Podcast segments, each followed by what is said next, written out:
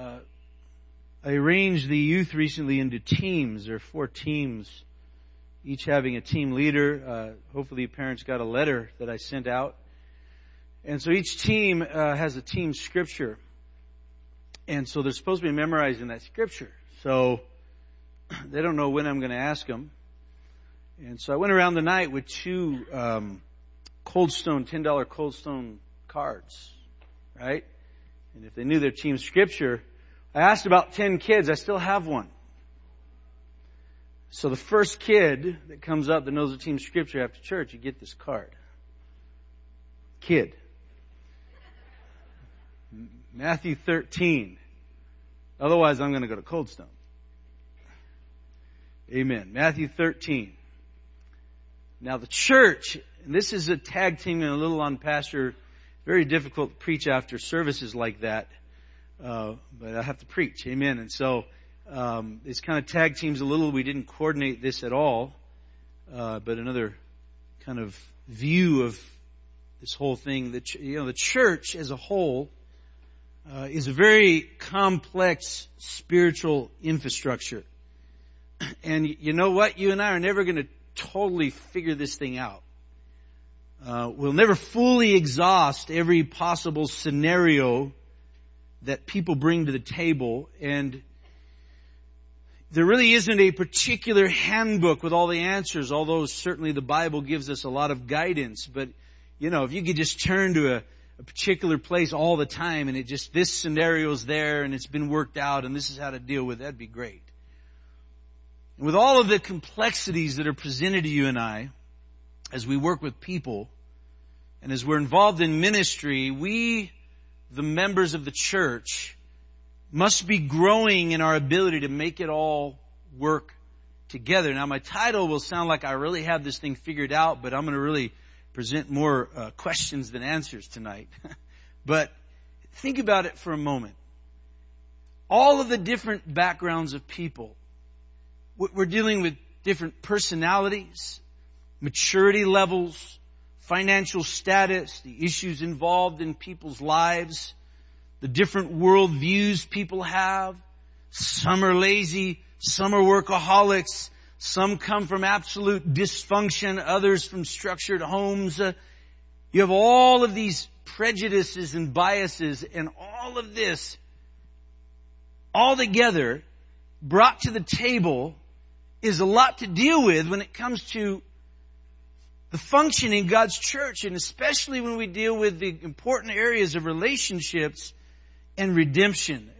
This is complex. This is not some simple ABC equation. And what prompted this sermon was a larger than normal amount of people that came to me, everything from a newer convert to very seasoned saints, with people problems, frustrations, vexations that came and will attach to other people's actions or inactions. And so I want to preach God's church, making it all work together, and attempt to give some, some sort of validity to the title. And so Matthew 13, why don't you read with me beginning in verse 20. He who received the seed in the stony places, this is he who hears the word and immediately receives it with joy. Yet he has no root in himself, but endures only for a while.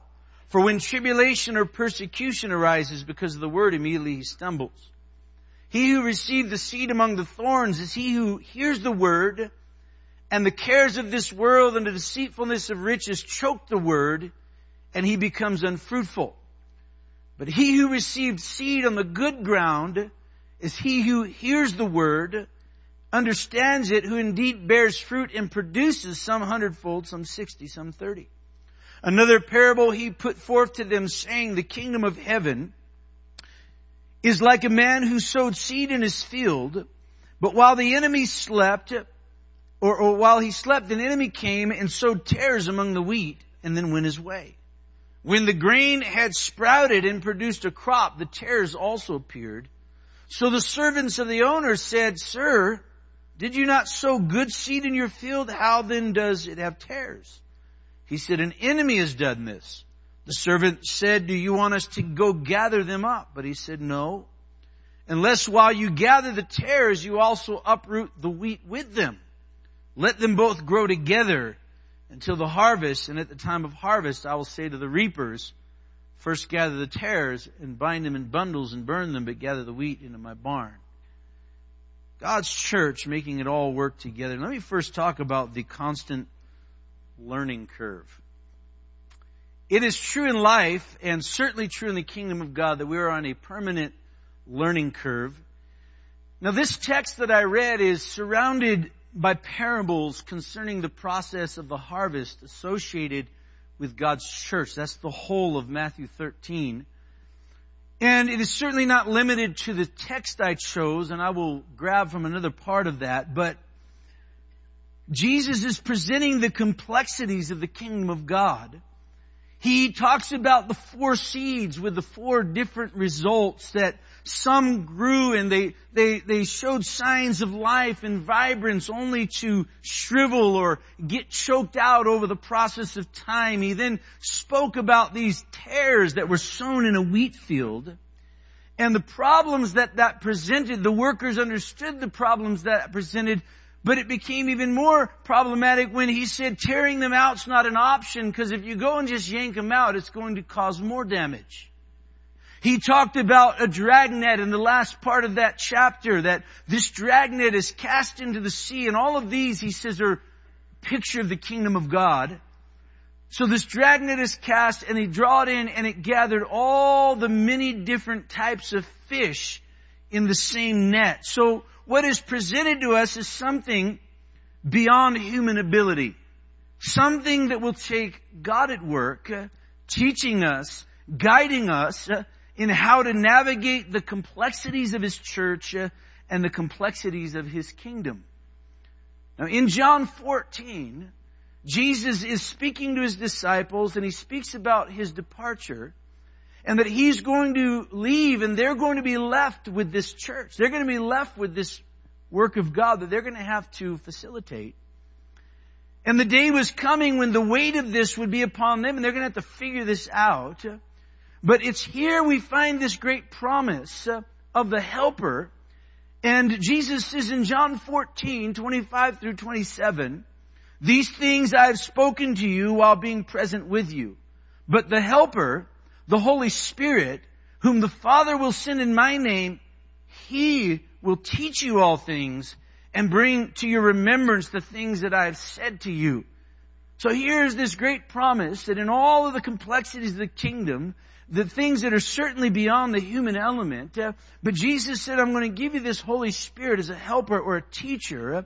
And this speaks to you and I of a great need that we cannot navigate God's church without this critical factor of the Holy Spirit at work guiding us, convicting us, helping us, and teaching us. And the day that we come to the place that we begin to navigate out of carnal means, we're going to begin to make some serious mistakes. The disciples would be presented with many, many scenarios along the way that would be an incredible challenge to their leadership, starting on the day of Pentecost. Because they preach, 3,000 people get saved and they have to figure out how to work all this out. Shortly after, they begin to run into this persecution that begins to shake the church. By Acts chapter 6, we're in the issue of the widows, which was no small matter. And on and on it went, the complexities of things that begin to come their way, which now we understand and you can appreciate uh, the, the fact that they said, we can't detach ourselves from prayer and preaching. Uh, we have to give that our priority because that's their only hope of navigating this thing. And so the learning curve never stops. When you think about it, one of the keys to a flourishing Christian life and church is the constant growth associating with learning. We're constantly learning how to appropriate redemption and work with different types of people and deal with our own selves at the same time. And, and the greater problems that come is when we stop learning or we stop uh, allowing that element when God is no longer able to change us and keep grooming our hearts in His redemption and not able to bring us into a greater wisdom, this is when things begin to stall out. And we must be a people that are ever learning and growing in the things of God, every one of us. One of the things about being a long-standing pastor that I can say I've learned is that I still have a lot to learn. You, you would think, and, and by no means does it mean that experience doesn't help, but the longer you go along, you realize, my Lord, this is over my head. Uh, and, and God has to help us. And one of the keys to a growing and flourishing church is members that are growing with it. And in, so in Luke 9, here are the disciples, and you know, they've been with Jesus, they've watched him cast out demons, they watched him heal the sick, and, and you know, uh, they, they've been a part of this, and so they're, they're feeling pretty good about themselves, and so uh, here, here comes the situation presented to them, uh, they, they probably think they got it all figured out, and they, they run upon this stronghold situation, they have no answer for it, their prayers are, are non-effective, they're, they're stumped.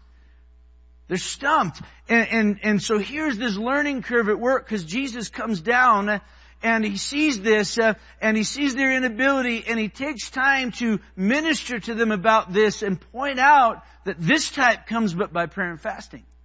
Right? So here, here's this learning curve and, and this is the constant. You never stop. We never arrive. It never, you know, the, the complexities are too vast and, and guess what? They get more complex the, the, the further we go in life. And there is no formula or textbook approach we could fall back on. Trust me, if somebody had that figured out, man, this would make pastoring a whole lot easier. We could just turn to page nine and, and, and I realize we have the Word of God and it doesn't leave us in the dark, but listen, if it was just all worked out and we'd been there, done that, and here you go, do this, do that, and, and boy, we could just go on and sleep at night. But there's this learning curve. And it comes down to constantly growing and enlarging in the depth and the wisdom of God. Because how many know there are more mistakes to be made? You're not going to make all the right decisions concerning people all the time. You're not always going to give all the right counsel or come to the right conclusions. Now that's not an excuse to just be haphazard, but that's just a fact we have to deal with. And this puts an even greater emphasis then on the others element of the kingdom of God because accessing the wisdom and the counsel of others becomes paramount. That there's a tremendous wealth of wisdom and experience when we all put our lives and minds together. And this is a critical element of the kingdom of God. If you're going to set out to do it alone, you're going to be eaten up and spit out.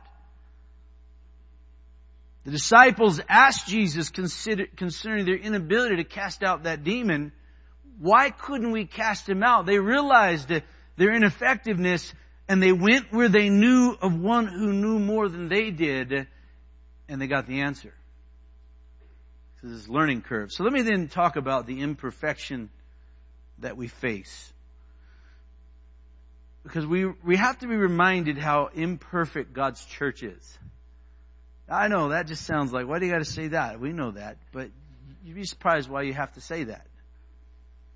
And this really is hard for those that expect perfect as a result of working with people and leading people. It is the exact opposite most of the time. And yeah, it can be frustrating, but that's just the reality.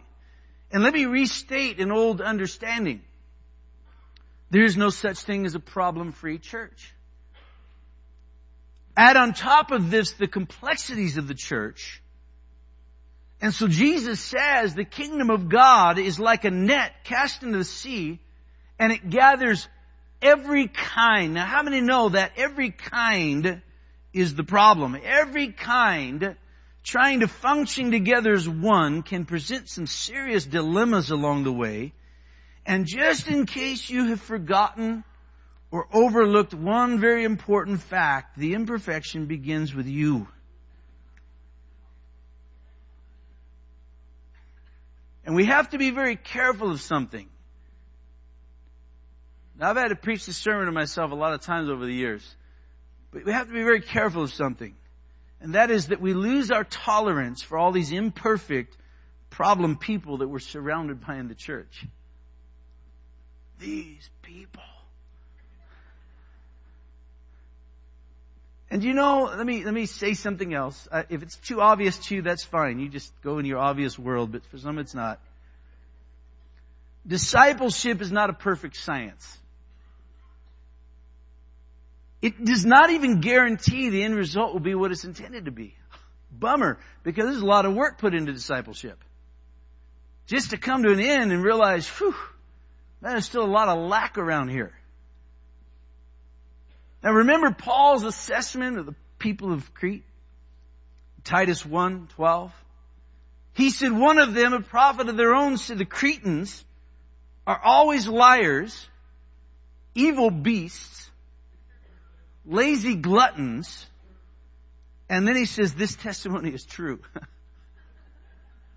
and he says, Titus, that's why I sent you there. I want you to pasture those lazy, lying gluttons. I want you to pastor those people. And in the, the text we have people that couldn't overcome persecution. Others that got overly caught up in the riches and the cares of life and, and you invest all this time in them for them to either go belly up or just stay at this carnal existence. But this is what we're dealing with. This is the imperfection that we have to deal with. And a very important thing to remember is the church and our lives is a work in progress. I used to carry a card in my pocket. I don't know what, it looked like a little Dennis the Menace guy. And, uh, and it said, be patient, God is not finished with me yet, you know. Uh, you gotta remind yourself of that and remind others. Doesn't mean we don't still challenge people and deal with people and even get upset at times. Look at how Paul said to deal with those under Titus. He said in Titus 1.13, therefore rebuke them sharply that they may be sound in their faith. That wasn't, you know, tiptoe around everything and all of that, but, but have a reality. This is what you're dealing with. This is what we're dealing with. And so think about this text again because Jesus spoke about these tares. That they're being sown into this wheat field. And an enemy did this under the cover of night to hinder the progress of the wheat. So if I haven't already said enough, here's a, whole other factor to deal with in the kingdom of God, and that is that there's an enemy. And he's always tampering with the church and with the people and sowing seed in the church and trying to do these things to disrupt. And, and so here, on top of everything else we're already dealing with, we have this enemy at work. And what makes this all more complicated, on top of that, is we're told not to tear the tares out. Let them grow together. No. No, no, no, no, no, no. We're just going to tear them out, get rid of them because they're really agitating me really bad. But he said don't do that because if you do, you're going to cause more damage. I mean, I know life would be so much easier if we could just, just tear it out, kick it to the curb, and be done with it. But there's, this, this is deep stuff. This is complex stuff we're dealing with. And it just adds a whole nother layer to the problems and the imperfections associated with the church. And I'm sure glad that you figured it all out because I sure haven't. Amen. And there is no easy way to build God's church. I know sometimes we know better, but listen, this is not easy stuff. And if nothing else, the devil will never allow things to be simple. Think about the initial seed in our parable. Because it's sown on the wayside, and the enemy immediately comes and devours it. So you're sowing this seed and it doesn't even get a chance. It's devoured, gone, it's never going to grow, it's never going to mount to anything. And you don't have to have pioneered to experience and understand this, but if you have pioneered, you will really understand this. Because you're starting from scratch. Nothing. And a lot of the seed that you sow initially falls on that wayside. And it's almost, I could just be sure that right behind me on my outreaches, the devil was right there. And just as soon as I knocked on that door and witnessed and left, that he knocked on that door to steal the seed. I mean, my wife and I, when we pioneered, I mean, we labored. We, we got these, these Samoans that were down in Carson, and we'd get a big group of 25 of those guys, and they would cover that city, and we would street preach, and we'd put out, and then we'd go to church, and not a soul showed up. What is happening?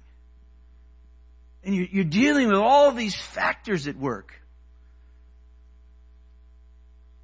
And this alone places high importance upon prayer. Because God's church must have the influence of His people's prayers because this is paramount in, in what we're doing and what we're dealing with. And you know, if people would pray as much as they nitpick and gossip, the devil wouldn't have a chance, man. Jesus had his bouts with his imperfect disciples, and Paul had his bouts with imperfect churches. His disciples had this annoying habit of running people off. You know, here they are, these studs in the spirit, you know, chosen by God Himself. And they had this habit as the kids come along, run them off. The, the multitudes are there, just running back home. It's this, this, this annoying habit. His main disciple rebukes him head on. After three years with these guys, they're still struggling in prayer. Paul would give his life in a city. No sooner did he leave, people are believing lies about him. You mean nothing I did meant more to you than that? Paul's prized church turned out to be the most carnal of them all. I'm talking about the imperfections of God's church. I'm talking about, but this doesn't stump God by any means. But it stumps us. It messes with our theology and our ability to work it all out. And I, and I think we need a sign at our entrance, a new sign. Somebody could make that for us. And it needs to say, welcome to our imperfect church. You should fit in just fine.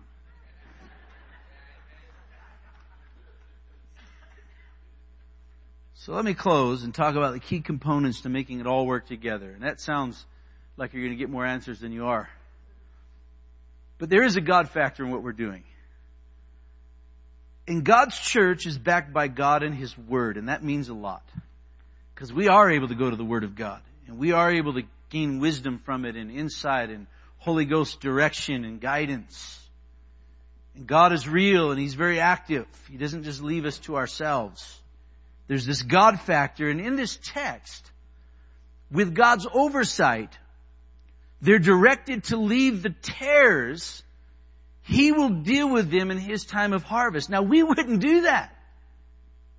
In our, in our reactionary knee jerk, we would just get in there and start just tearing things out and, and going after it.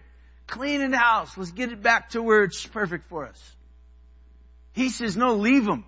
Now I'm not saying you never deal with anything, but that's not what this sermon's about right now.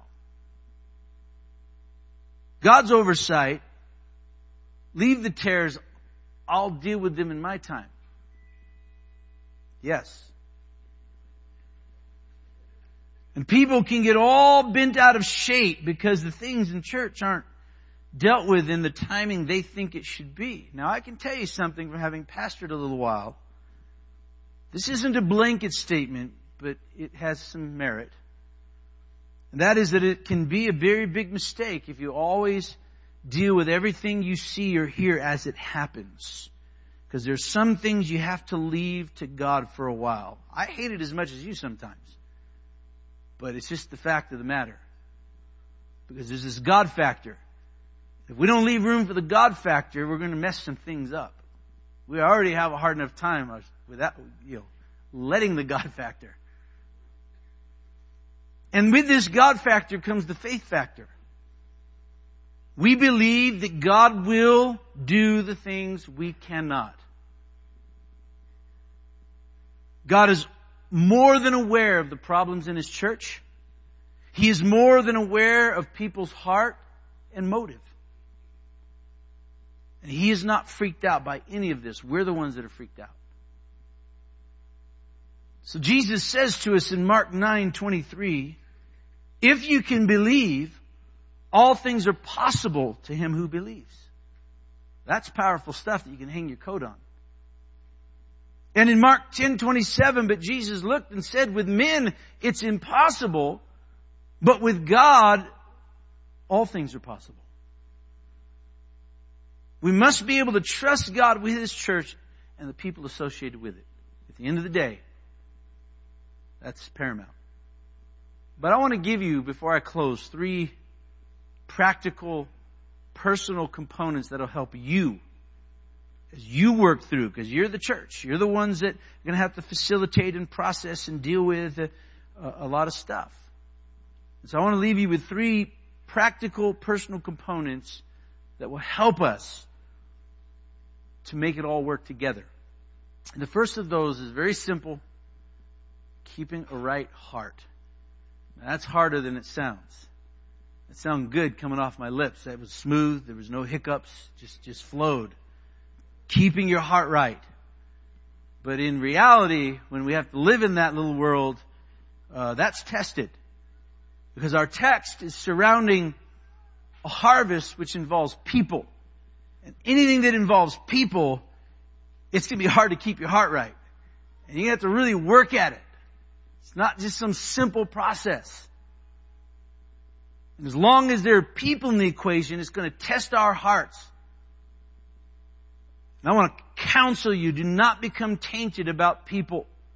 Do not become bitter. Do not become resentful because it will kill you and it will kill your ability to help God in His redemption. And the second practical personal component is you must learn compassion and mercy. Now this was Jesus' issue with the Pharisees. Because here were people that just didn't know how to treat people. And there were all different motives involved in it. But Jesus told them in Matthew 9:13, "Go and learn what it means I desire mercy and not sacrifice." So he's highlighting something that's deep here. Because it's not something that we're just born again with. We have to learn this. God has to put this in us. He has to teach us His compassion. He has to teach us His mercy. Because we like the liberty that we can take to just blow people away. But that's not the way that we do it. And the Pharisees didn't treat people well. And Jesus' response was, look, I'm looking for you to show mercy and compassion to people.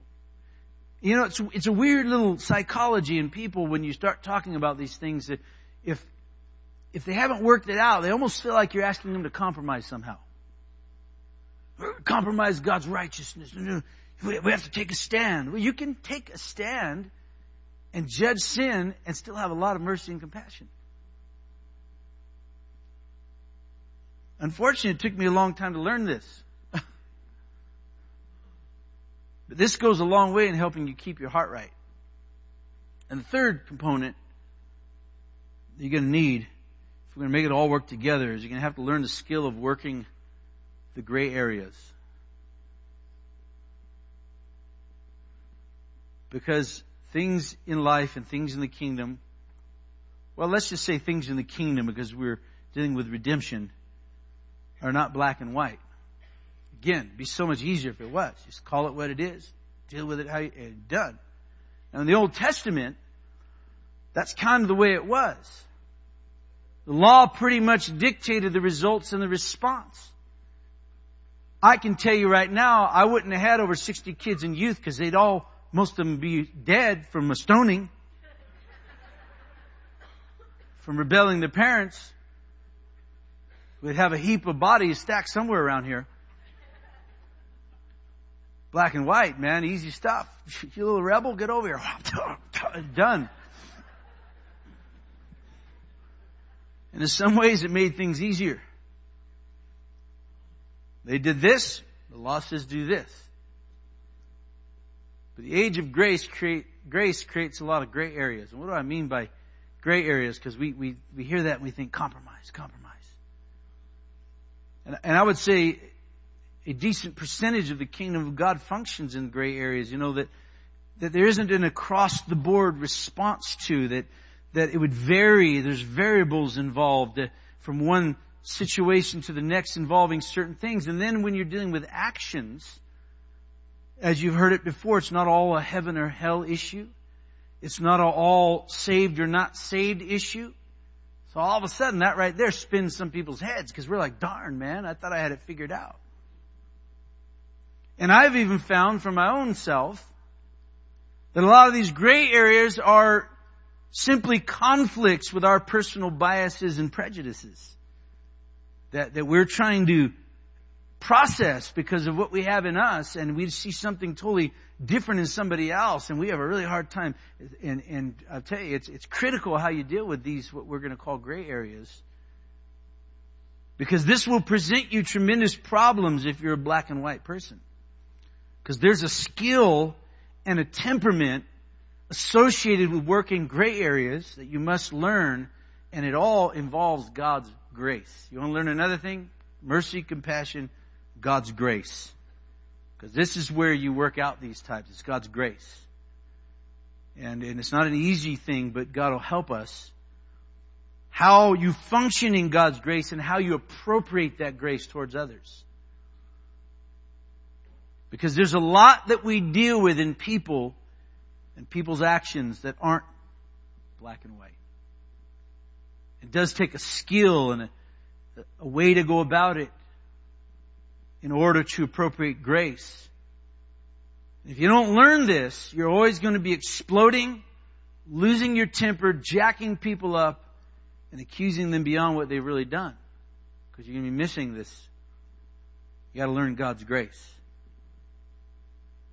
And by no means does this cover, answer, and help in every situation, but I believe this can help us, especially, you know, in a church this size, and all the, you know, the bigger a church gets, the more complex things become. I told Ernie the other day, man, I think I'm just gonna go pioneer. It's just simpler life. Whew. I don't mean it. Chill out.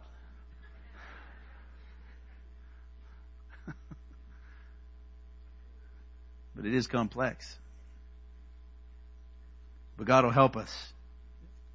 And here's this powerful parable that He gives us. He gives us some insight, and oversight, and if we'll take this and we'll have the heart to make it work together, God will help us and we'll continue to press on, continue to go forward. God will work this thing through and He'll help us to grow. That's what, and learn and grow in the grace of God and abound in faith and know how to appropriate the God factor and work with what God is doing, and He'll help us to attain humility, which ultimately is what we need tonight. Can you say amen?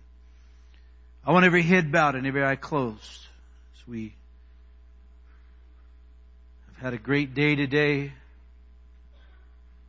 But we want to let God finish it at this altar before we move on into our week.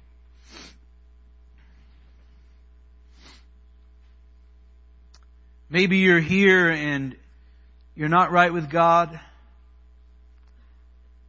You, you know, there's nothing easy about not living for God. You know, people say it's so hard to serve God. No, it's a whole lot harder to live for the devil. And all that comes with it, the difficulties and the consequences that mount up and the, the curses that you're dealing with in your life. You need to surrender your heart to Jesus. Give your life to Christ. Let Him change you. Let Him do a miracle in you. I always ask people, aren't you tired? Aren't you tired of dealing with this? Aren't you just tired of.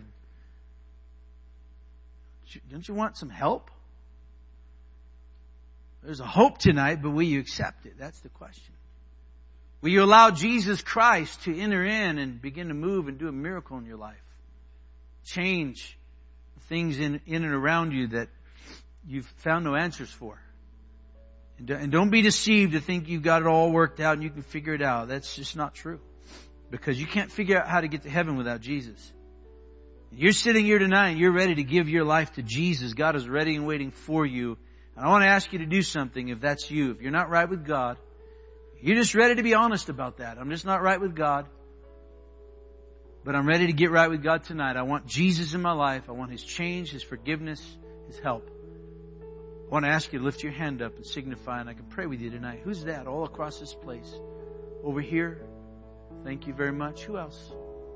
Thank you over here. God is dealing with you right now. You're not right with God, but you're ready to get right tonight. Thank you over here. You're ready to surrender your life to Jesus Christ. Give your heart over Jesus. Who else? God is dealing with you right now. Tonight is your night. God is waiting on you to come to Him. He's made all the provisions. He's done everything that needs to be done so that you can get right. Now you have to choose and you're ready to do that tonight. Lift your hand up. I want to pray with you here. You're not right. You're backslidden. You're ready to come back to Jesus. I want you to lift your hand up right now so I can see it. Thank you here. Who else? Thank you very much. Who else? You're ready to get your life right with God. Align your heart with Jesus. Break the curse of sin. Let the love of God come into your life. Come to Jesus. Lift your hand up. Who else? Very quickly. God is dealing with you right now. All across this assembly. You may be religious, you may believe in the Bible, but you've never lived it. Thank you. You can put that hand down. But you've never lived it or you're not living it now. You once did. You're ready to come to Christ. Lift your hand up. Okay, you lifted your hand. Would you look at me? Did you mean that? I believe you did. Would you come meet me at this altar? We're not trying to embarrass you. Who, who would come her? Come pray with her. God bless you. There's a, a young boy in the back. Every head is bowed, every eye is closed.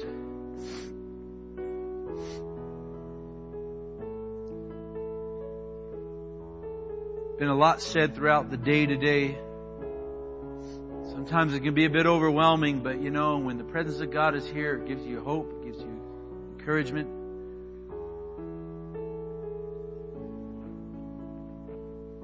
God wants to help us, and we need a lot of help. We need help in how to make His church work. We need a lot of help in how to work with people and deal with ourselves at the same time. It's way too complex. And then there's this demonic intertwining that just really messes the whole thing up. But, but God is on the throne. He's given us a Holy Spirit. He's given us His Word. He's given us wise leadership. And, and tonight we need to strive to make it all work together. And it's, it's all about relationships and redemption tonight. If you can, if you can make those two work, so much more will work surrounding it. You learn God's grace, compassion, mercy. And out of those, you're able to then govern the way that God governs. So tonight we're going to answer the altar call and we're going to respond. Part of this is a lingering from this morning that God is still doing in hearts from this morning's message that you're going to bring to this altar. Or maybe directly related to this tonight, but that we would just let God have access to our hearts. I want to ask you to stand. And I'm going to invite you to come to this altar tonight and we're going to make a place to lay hold of God. God's going to make a deposit. God's going to help you. God's going to direct you.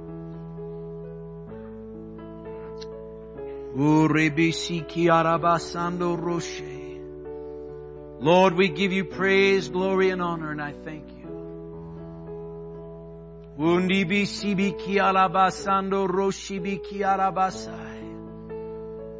God, we're reliant upon you tonight. God, your help, your guidance. We thank you that you've equipped us.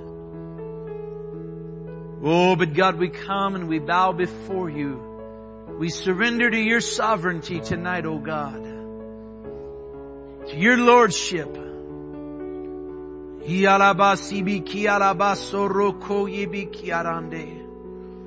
Thank you, Lord. You're worthy, you're worthy. Hallelujah. Oh, yes. Touch heaven tonight. God's going to move in your behalf. Hialamandi bisibi alabando robo bisi alande. Oh Lord, we thank you and worship you and honor you and praise you. Lord, we are a needy people and we're asking for your help and guidance. Lord, you're equipping in your church. Lord, you're enabling power. Lord, the freshness of the Holy Spirit, our helper tonight. God, we're seeking your wisdom and guidance, your understanding. Uli bi alamandi bisibi. Hi alaba korebe si alara raba ba korese. Hallelujah, Lord and Savior, God, we thank you. Hiamandi bisibi kiamando robo korebe besibi kialabande. Oh God, we thank you for the abundant grace of God that's at work here tonight. God, that you will move at these altars, Lord. Make yourself known before us.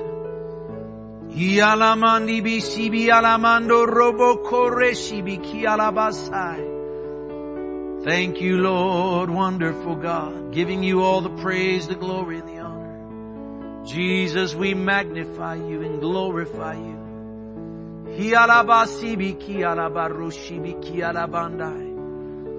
Oh God, I thank you and worship you. Would you stand at the altars and simply lift your hands? We're going to sing this song of worship. We're going to allow the ministry of the Holy Spirit to help us. Don't go to your seat standing right where you're at, lifting your hands. I want you to sing. Let's touch heaven tonight as we worship. Oh, we give you all the praise tonight, God. Hallelujah. God himself would die for such as us. And every day we're changed into your image more and more. Yes, by the cross we've truly been transformed. Yes, we're so amazed. And we're so amazed.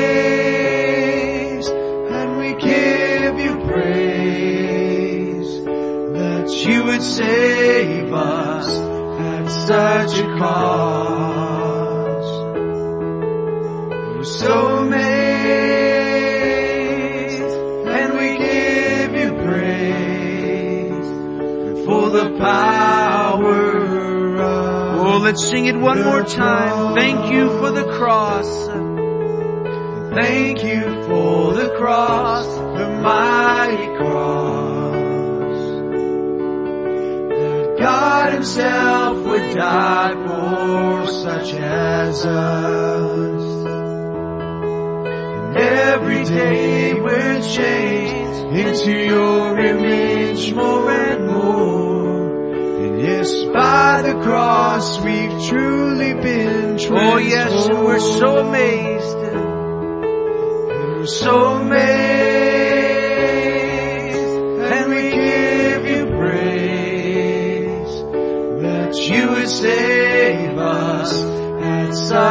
cost. We're so amazed, and we give you praise for the power Oh yes, for the power of the cross. And for the power Oh yes, it's for the power of the cross.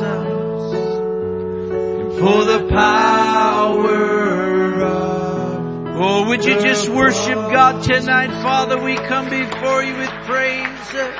My Lord, my Savior, Redeemer of all, we love and praise and magnify. Be lifted up, O God.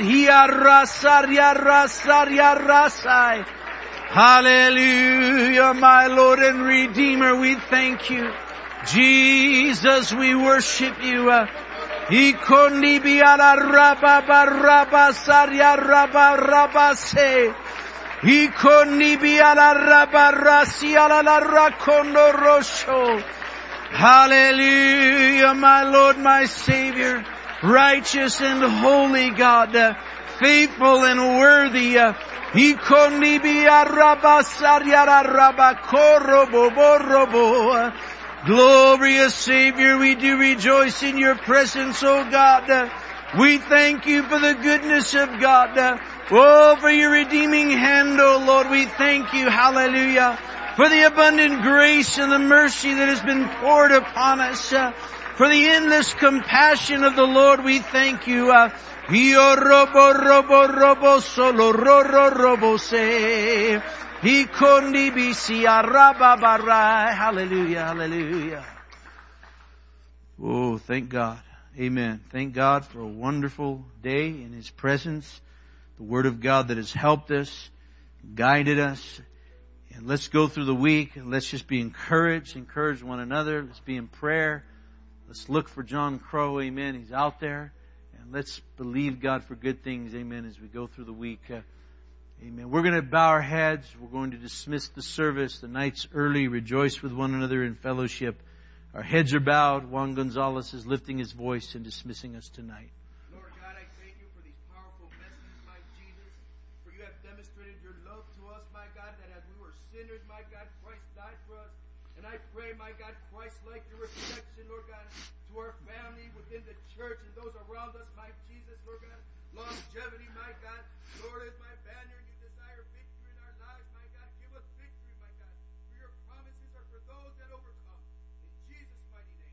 Amen. Hallelujah.